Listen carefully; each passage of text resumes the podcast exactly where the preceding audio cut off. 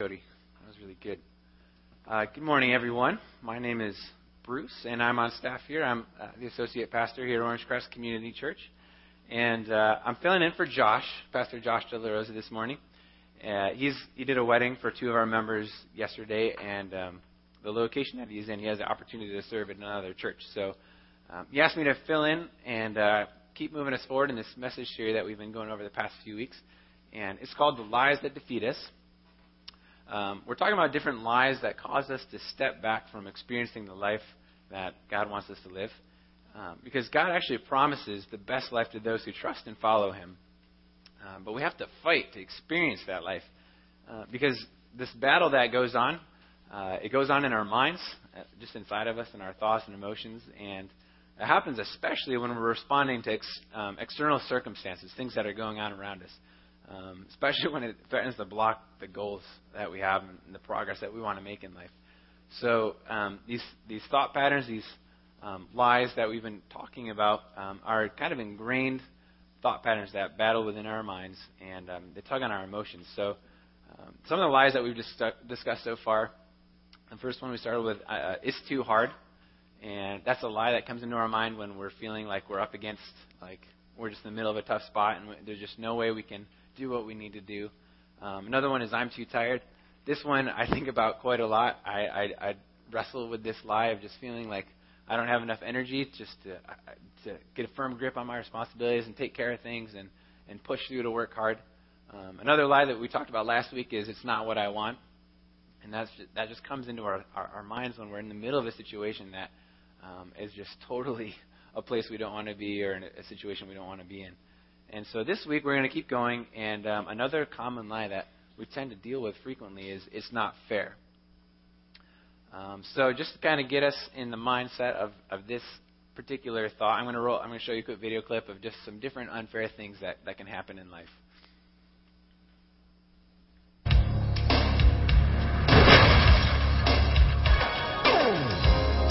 We mean well, but we're imperfect creatures living in a beautifully imperfect world. Sometimes the little things get us, and other times, the not so little.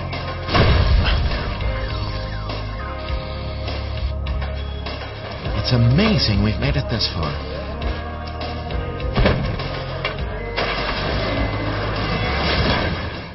All right. I don't know if any of those things have ever happened to you before, but Anybody that's in that situation would probably feel like they're having a bad day. So, and just answering, it, man, this is so unfair. And uh, maybe you've had a situation where you feel like you've had a really unfair day, or maybe a week. You feel like you've had a week where nothing is going right. Um, that's kind of, that's kind of stuff we're talking about. This stuff is a little extreme, but maybe you've been there. We were we were talking about this video clip in the office when we were getting ready for this weekend, and some of the guys were like, "Yeah, I actually painted my car doing that same thing." So, um, but anyway, uh, for me, I about a year ago, I bought a used car, and I got it from somebody on Craigslist, which should tell you the kind of story I'm about to tell. but uh, I was I really liked this car. It seemed really good. I did the Carfax and all this stuff, and um, I was I was praying about it and asking God, since it was so much money, if um, there was any reason why I should divert from getting this car. But I felt good about it, and I bought it and for the first few weeks, it was it was definitely like the most amazing car that I ever had. It was it was great, and I, I, I started noticing a, a small coolant leak after a couple weeks, and so um, I just briefly checked it out, and I thought maybe a hose had broken, or um, I just quick repair would would take care of that leak. And um, I asked my buddy, and he took a quick look at it, and based on where it was located, the leak, he he thought that maybe it was a problem with the water pump, and so which was really discouraging to think about because he's usually right. And uh, I was thinking um, the water pump is either going to require a lot of time for me to fix it, or I'm going to have to spend a lot of money for someone else to fix it because it's a fairly big job. And so I just bought this car. I spent a ton of money on it, and to have to deal with one of these major repairs was like really discouraging. So we looked at it some more, trying to really get to the bottom of it. And what we found out was, as it turns out, there was actually a crack in the engine block itself. So, which basically means the water pump would have been a great fix. that would have been a better option. Um, but when when we found that out and figured out that was the problem, I I didn't know what to do. I it, it definitely didn't feel fair, and I was just asking myself, you know, why? Like, you know, why am I having to deal with this right now, or why did God let me buy this bum car and all this stuff? And he was, after all, he was leading me to make the purchase. At least it felt like it. But I don't know. It's hard to tell those things when you're in the middle of making the decision. So um, maybe you have a version of my story where something just backfires or, or blows up in your face. Or for me, that happened. Not it really wasn't a convenient time for me to have to deal with this major problem in my car. And, and maybe you have situations where things are just out of your control and you don't know what to do. Um, usually, those things that feel really unfair, we tend to be frustrated because um, they're just they're they're problems that come at the worst time and they're completely out of our control.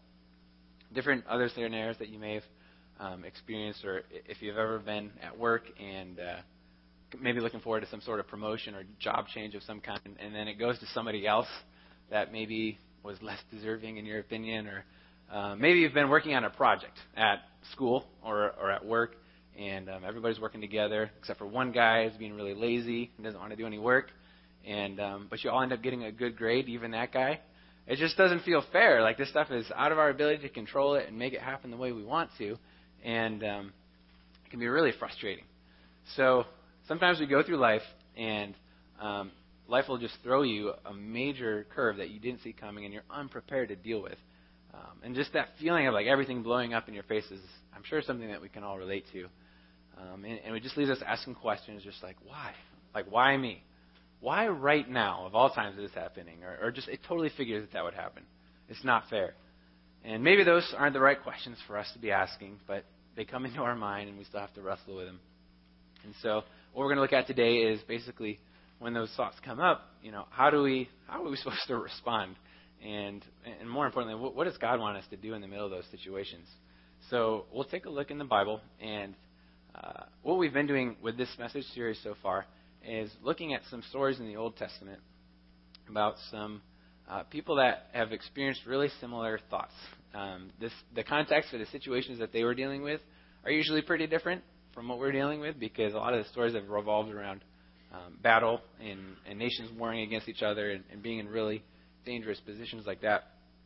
But for us, we don't we don't have that so much, but we do have um, a, lot, a lot of things going on in our life that that causes us frustration. And um, the interesting to realize, it's interesting to see the way that those people had had to go through the same thought processes and just realign themselves with what God wants them to do. And so, as we look at those stories, we see not only how the people respond, but we see how God steps in and makes a difference in those situations as well. So um, we're, we're going to take a look into um, the book of Second Chronicles.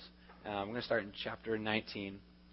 And uh, at this point in history, in the history of the nation of Israel, it was actually divided into two halves because of some divisiveness and rebellion. And uh, one half of the kingdom took the name Israel. Uh, they had a series of kings that did evil in the sight of the Lord, and that kingdom actually ended after some time. The other half took the name Judah, and that's what we're going to be focusing on today. And they they had some good kings that did um, that honored the Lord, and then they also had some kings that did evil as well. But uh, where we pick up, Jehoshaphat is the king over Judah, and uh, we're going to pick up the story where he he comes to the, realization, somebody brings it to his attention that uh, he wasn't completely pleasing the Lord, and that he really needed to change some things. So uh, we're going to look at uh, chapter 19 starting in verse 2. it says, But Jehu, the son of Hanani the seer, went out to meet him and said to King Jehoshaphat, Should you help the wicked and love those who hate the Lord? Because of this, wrath has gone out against you from the Lord. So this guy is just really getting Jehoshaphat's attention and just letting him know, hey man, you're you're out of uh, you're out of bounds and you need to pull this thing back into focus. Um, so he gets his attention, uh, and he says, but uh, actually, nevertheless, some good is found in you. For you destroyed the Asheroth out of the land and have set your face to seek, the, seek God. Um, the Asherahs out of the land are, are just uh, idols worshiping other gods. So he did some good things to kind of clean it up. He, was the, he was a good king, you know, for the most part, especially compared to some of the other ones. But um, like all of us, he wasn't perfect and needed some adjustment. So basically, what was happening is is he had um, God had used him to prosper the nation and really cause them to uh, the nation of Judah just to move forward and be blessed. But he made an alliance with Ahab, one of the evil kings from Israel. And um, when he did that, it kind of caused, like, it punctured the, the umbrella of protection that he had from God, uh, which is kind of what happens when we make decisions that do that when we don't fear the Lord. And, and he wasn't fearing the Lord. Um, to fear God means to, to take God seriously, uh, take him seriously enough to stay within his boundaries and, and do what he commands. And so that that little perspective was kind of wavering for Jehoshaphat. He didn't have a real good grip on that, and so um, when he steps out of bounds, um, he also steps out from underneath protection. And uh, when we do that, you know, we're basically saying that we're uh, we decided to handle life in our own hands and do it in our own wisdom and not God's. And God will let us actually do it on our own if we really insist. Um, so that's that's what Jehoshaphat was doing, and um, and so he, he gets this uh, news that he's getting off track, and so he, he he responds. He makes a lot of adjustments and reforms to bring the nation back into alignment, and he does this by appointing some judges and commands them to uh, make judgment in the fear of the Lord. So while he's doing all this work to kind of get things back on track and get focused, uh, realigned with, with what God wants, uh, a threat from outside of Judah arises and comes against them. Um, we're going to jump to uh, 2 Chronicles 20. It says, After this, the Moabites and Ammonites, and with them some of the Meunites, came against Jehoshaphat for battle. Some men came and told Jehoshaphat, A great multitude is coming against you from Edom, from beyond the sea, and behold, they are in Hazazon Tamar, that is Engedi. So, um, as he's trying to do all this good, get things back on track, he's really trying to do the right thing. Um, the Moabites and the Ammonites mount up. They come together. Two different nations come together and are ready to attack them, which would feel really unfair in the middle. Not just because Jehoshaphat's trying to do the right thing, um, and, and he has this threat just out of nowhere, but actually the Moabites were shown uh, grace and kindness from God and from the Israelites when they first came into the land. Um, God had instructed the Israelites not to harass them or battle with Moab because of a prior arrangement He had made with them. So basically, the very people that were shown a lot of grace and kindness were now turning to attack, and, and we don't even necessarily know why. They just probably felt threatened. So um, for us, this may be a situation that we could experience today where uh, maybe if there's uh, someone that you love, or maybe even someone that you've just helped out in some way, they turn on you out of their own selfish desires. You know, maybe what you did wasn't good enough for them, and they just want more, and they just are, are attacking you in a sense. And so uh, Jehoshaphat shows us a really good way to respond. Um, and back to verse 3, see what he says. Uh, Jehoshaphat was afraid and set his face to seek the Lord and proclaimed a fast throughout all Judah. The reason he was afraid is because the, the armies that were mounting against them really had the potential to wipe them out. Um, we'll see later that they're just described as a great horde. And so he's afraid, and uh, but he set his face to seek the Lord. And Judah assembled to seek help from the Lord. From all cities of Judah, they came to seek the Lord. So um, he turns, he turns to God, and he actually points the nation of Judah to turn to God as well. And so he stands in the assembly and he makes this prayer: "O Lord, God of our fathers, are you not in heaven? Are you not God in heaven? You rule over all kingdoms of the nations. In your hand are power and might, so that none is able to withstand you." So the first thing that he does in this prayer is uh, he he just acknowledges God's sovereignty. He's basically with what what he says here. He's just saying, Lord God, in the middle of all this chaos, everything that's going on, you are in control. And so this is actually, if you fast forward to the New Testament, this is kind of an idea that Jesus tells us to start with in the Lord's Prayer, uh, just by saying, Father, hallowed be your name. Your kingdom come, and your will be done on earth as it is in heaven. And so, uh, for King Jehoshaphat, after he uh, refocuses his uh, on God's control, really over the history of men. Um, he re- recounts God's faithfulness to Israel, and then he declares loyalty to God no matter what will happen next. And he uh, he makes this request in um, Second Chronicles twenty ten. And now behold, the men of Ammon, Moab, and Mount Seir, whom you would not let Israel invade when they came from the land of Egypt, and whom they avoided and did not destroy. He's basically saying, hey, we did what you said. Like Israel kept their hands off these people, and and we stayed on track. Behold, they reward us by coming to drive us out of your possession, which you have given us to inherit. O our God, will you not execute judgment on them? For we are powerless against this great horde that is coming against us. And listen to what he says next. It's really helpful. We do not know what to do, but our eyes are on you. And meanwhile, all Judah stood before the Lord with their little ones, their wives, and their children. And you get it a picture of what's at stake, just with their wives and their children. It's, it's their families, and I, you know, I, I would guess it, it'd be pretty obvious that if this great horde came in and fought against Israel and they had the power to overwhelm them, they would just deal mercilessly with, with the nation. So, I mean, you can hear the anguish in Jehoshaphat's word when, when he makes this instructive statement saying, you know, we don't know what to do, but our eyes are on you. So, in response to this prayer that he makes, uh, God begins to speak through one of the men that was there, and he says, you, you will not need to fight in this battle. Stand firm, hold your position, and see the salvation of the Lord on your behalf. O Judah and Jerusalem, do not be afraid and do not be dismayed. Tomorrow, go out and fight them, and go out against them, and the Lord will be with you. So, as as we read on, we, we discover that God, of course, keeps His promise, and uh, He brings victory over the Moabites and the Ammonites. And here's here's how He does it. And when they began to sing and praise, the Lord set an ambush against the men of Ammon, Moab, and Mount Seir. There's actually three groups that kind of formed a coalition um, who had come against Judah so that they were routed. I mean, if you look at the beginning of this, you kind of see what kind of set things in motion uh, when they began to sing and praise.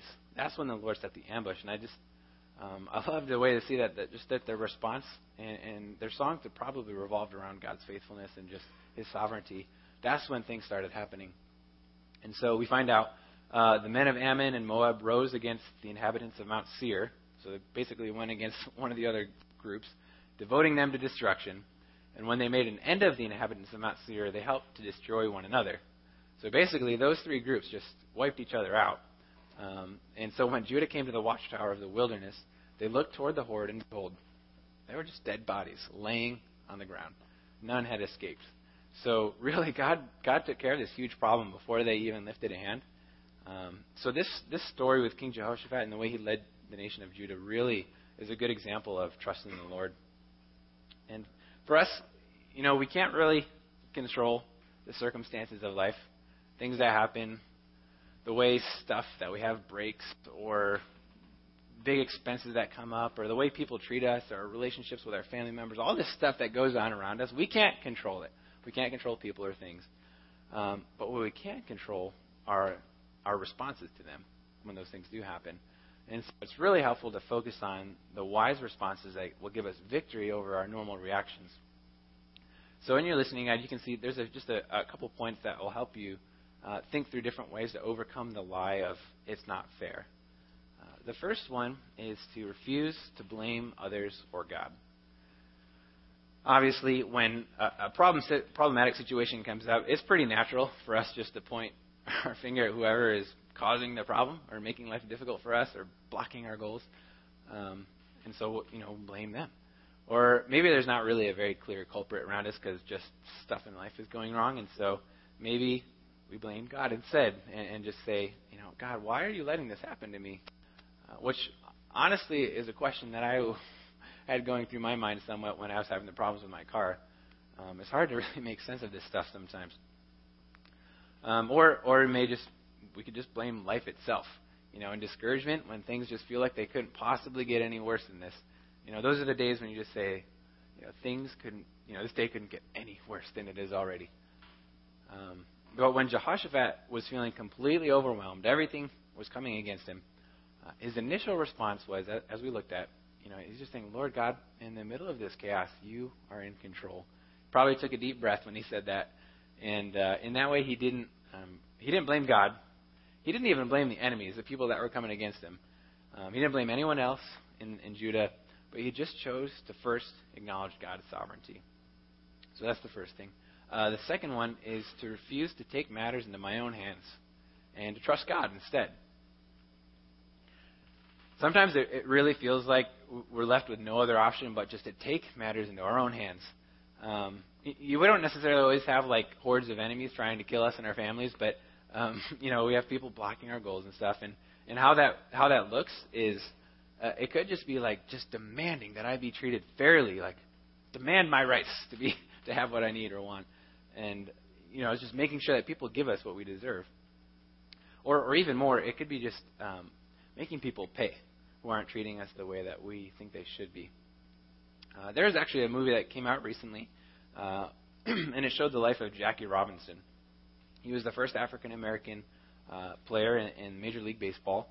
And uh, in the middle of the civil rights movement in the States, um, many, or maybe all African Americans must have really dealt with this feeling of things being totally unfair. And Jackie Robinson, you know, for sure was on the front lines experiencing a ton of the brunt of this opposition. And so here's a clip from the movie 42. It's, it's a really good example of, of just refusing to take matters into your own hands. I'll pay you $600 a month. And a $3,500 bonus when you sign the contract. Is that agreeable? Yes, that's fine. There's one condition. I know you can hit behind the runner, that you can read a pitch. One question is can you control your temper? My temper? Yes, your temper. What are you, deaf? A black man in white baseball. Can you imagine the reaction? The vitriol? Dodgers check into a hotel, a, a, a decent, good hotel. You're worn out from the road. Some clerk won't give you the pen to sign in with. We got no room for you, boy. Not even down in the coal bin where you belong. Team stops at a restaurant. Waiter won't take your order. Didn't you see the sign on the door? What are you going to do then? Fight him? Ruin all my plans? Answer me.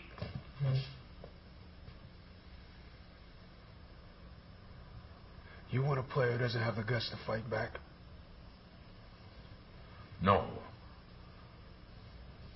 No. I want a player who's got the guts not to fight back. For Jackie Robinson, um, this kind of a, that's kind of a tense clip, and there's actually a lot more of them. And I actually had to even edit out some of the parts of that clip because of the, some of the language that was used in that time, um, which really just portrays the opposition that was faced. But for for Jackie to take matters into his own hands, he probably would have fought back. I mean, that makes the most sense. That would have been the natural reaction. Um, but that wasn't an option for him, at least in his mind. You know, he could have demanded his rights to be treated fairly, um, but it would have been devastating. He had to fix his eyes on on the long-term goal of fighting for equality in the states. Uh, for us, what we got to do is, is we need to um, fix our eyes on God when these troubling situations come up in our lives, which is really easy to say, and it's really hard to do because you know if you're in the middle of things really going wrong and it's hard to see why things are even happening, you start to wonder if God is even going to come through, or if things are going to pan out the way that you really need or want them to. In the case of Jehoshaphat, you know what he said was, "We don't know what to do, but our eyes are on you."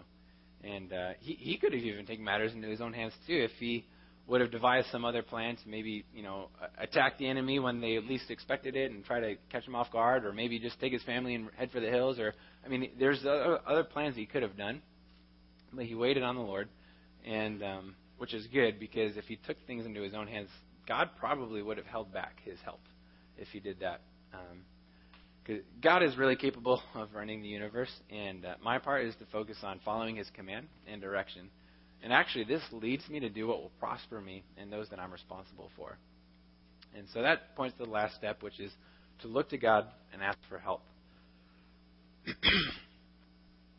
we may need to take action. There may be uh, something that God wants us to do in response to a difficult circumstance, uh, but we have to keep God's goal in mind, accomplished His way, not my own goal accomplished in whatever way that I want to do it. Um, and, and we do this. We, we look to God and ask for help in different ways definitely by prayer and just and, and trying to talk with Him, uh, by digging into His Word, e- even coming here expectantly. Uh, maybe you being here right now is actually a, a form of just trying to look to God and ask for His help with things that are going on in your life right now. Um, and, and, as we do that, one really helpful thing to do is, is to shift our focus to praise. Um, when we close the service with, with one more final song, it may be helpful to, to reflect upon the character of God even if you're currently in the middle of a really tough stretch. Just like we read in that passage, um, it was the fact that they were singing praise and um, just worshiping God that kind of set things in motion that really helped them out. And uh, so I'll invite the worship team back to the stage. The ushers can uh, pre- prepare to receive this morning's tithes and offerings. You know, oftentimes one of the most amazing things that happens when we do trust God is a sense of peace and rest. And uh, the end of Jehoshaphat's story is interesting. We, we didn't read it yet. It's in uh, verse uh, 29. It says, The fear of the God came on all the kingdoms of the countries when they heard how the Lord had fought against the enemies of Israel. And the kingdom of Jehoshaphat was at peace, for his God had given him rest on every side.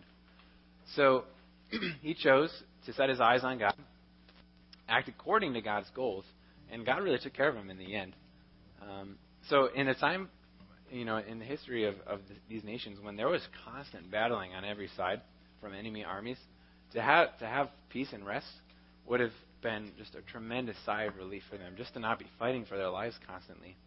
And so, um, some of you actually already know the end of my car story, which uh, God led me eventually to discover after I spent like the better part of a year pouring like coolant into the engine as it leaked out.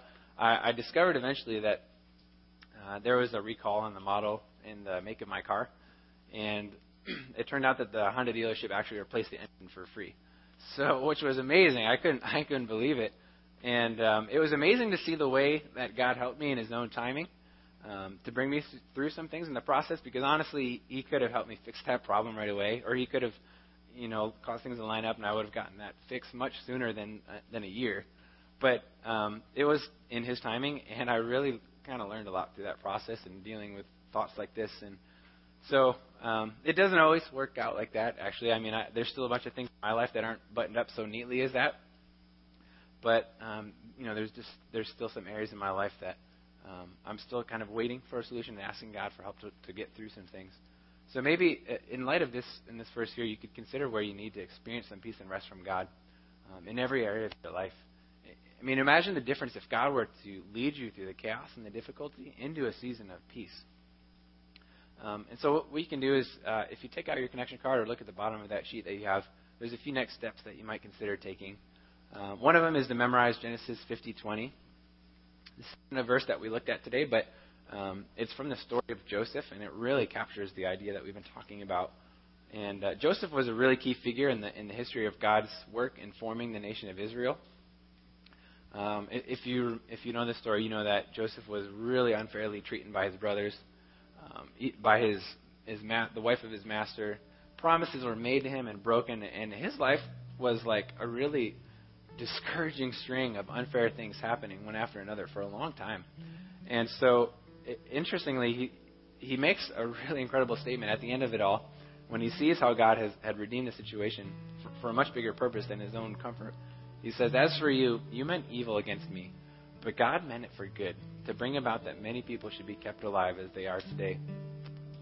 So, this is a really powerful verse that captures the right response towards unfair things in life. And so, you may even consider reading the story of Joseph this week to get some more perspective on it. It's in Genesis 37 through 50. Um, but when difficult circumstances come up in life and, and thought comes into our mind that it's just not fair, this verse comes in handy to repel and, and really defeat that thought. Another step you might consider taking is to identify a matter that I've taken into my own hands and then to trust God with it instead. Uh, you can ask yourself the question, like, have I taken matters into my own hands? Um, am I trying to accomplish my goals in the way that I want to do it? Um, in what areas have you done that, and, and how can you trust those things to God? And then a third next step is uh, take action by doing it God's way, not my way. God really wants us to maintain a firm grip on our responsibilities in life even when things don't pan out the way that we were hoping. So maybe you know how to diligently take action. Maybe just in the, in the course of listening, you, you know a way to take action in the midst of your difficult situation and do things in a way that really pleases and honors God. We'll take a moment just to pray for our service, and um, then we'll collect the offering. Dear Lord, thank you so much for this morning and for just allowing us to learn more about how you work in our lives through these stories Old Testament. Thank you for the encouragement that it can bring us just to see the way that you intervene and you really care for the people that have chosen to trust you. I pray that we would choose to trust you with our lives and uh, everything that comes up. There's a lot of challenges that life brings, and um, pray that you would use your scripture just to keep us on track and that we would uh, trust in, in your sovereignty. In Jesus' name we pray. Amen. Usher can go ahead and receive this morning's offerings. Um, if you uh, if you don't